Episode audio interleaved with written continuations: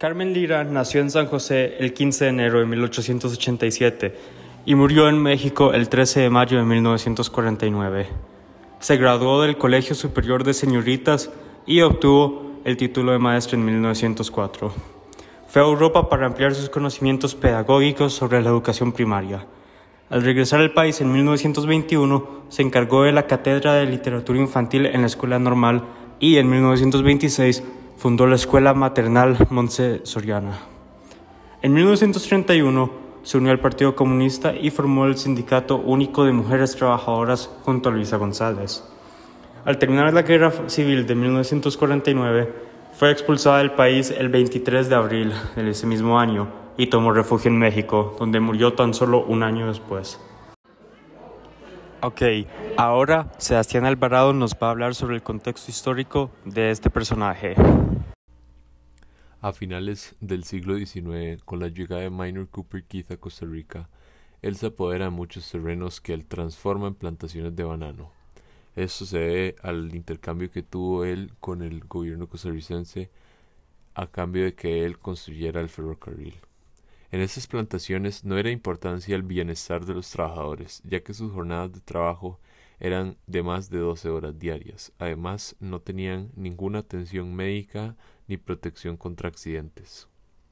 Y por último, las pagas eran tan malas que no era suficiente ni para poder vivir una vida digna. Por eso en Costa Rica existió una explotación a la clase obrera.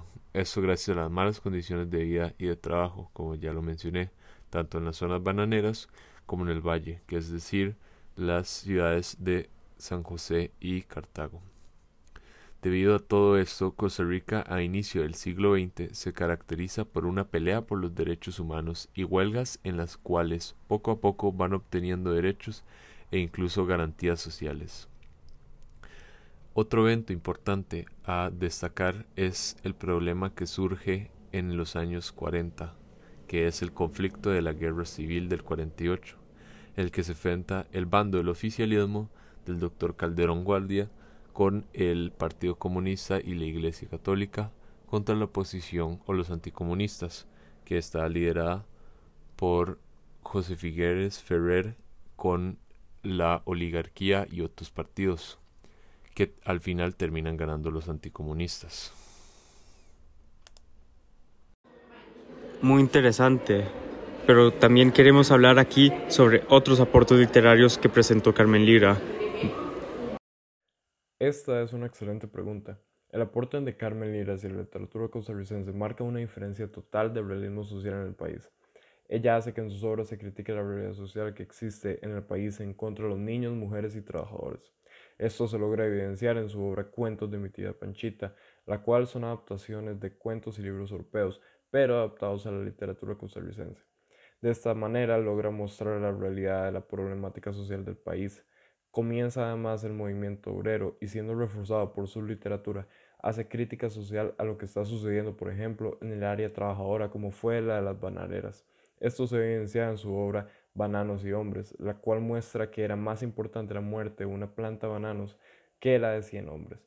De esta forma, cada una de sus obras fueron hechas para criticar la problemática social del país o de alguna situación social de forma discreta por medio de estas obras e historias. Algunas de las obras literarias más importantes de Carmen Lira son Bananos y Hombres, En una silla de ruedas había una vez y Las fantasías de Juan Silvestre. Por último, Laura nos va a explicar sobre los aportes al movimiento obrero que presentó Carmen Lira. Bueno, los aportes al movimiento obrero de Carmen Lira fueron que formó con Luisa González el Sindicato Único de Mujeres Trabajadoras y propuso la creación de la Organización de Maestras Costarricenses. Asimismo, participó en la creación del Patronato Nacional de la Infancia, más conocido como el PANI, y en la lucha por un salario igual entre hombres y mujeres y el sufragio para la mujer. Al estar luchando por el derecho al voto, Yolanda Oriamuno se dio cuenta de que aunque se les diera este derecho, las mujeres no estarían intelectualmente capacitadas para elegir para quién, por quién iban a votar, quién iban a dar su voto. Y sus votos serían meramente un espejo del deseo político de sus esposos, ya que ellos solamente verían como un voto más hacia el candidato político de su preferencia. En 1919 participó en la lucha contra la dictadura de los Tinoco y en una manifestación de protesta iniciada por las maestras de San José, tomó la palabra y proclamó un discurso que dejó a la multitud reflexionando, lo que derivó a una quema de, diario de gobierno que se llamaba La Información.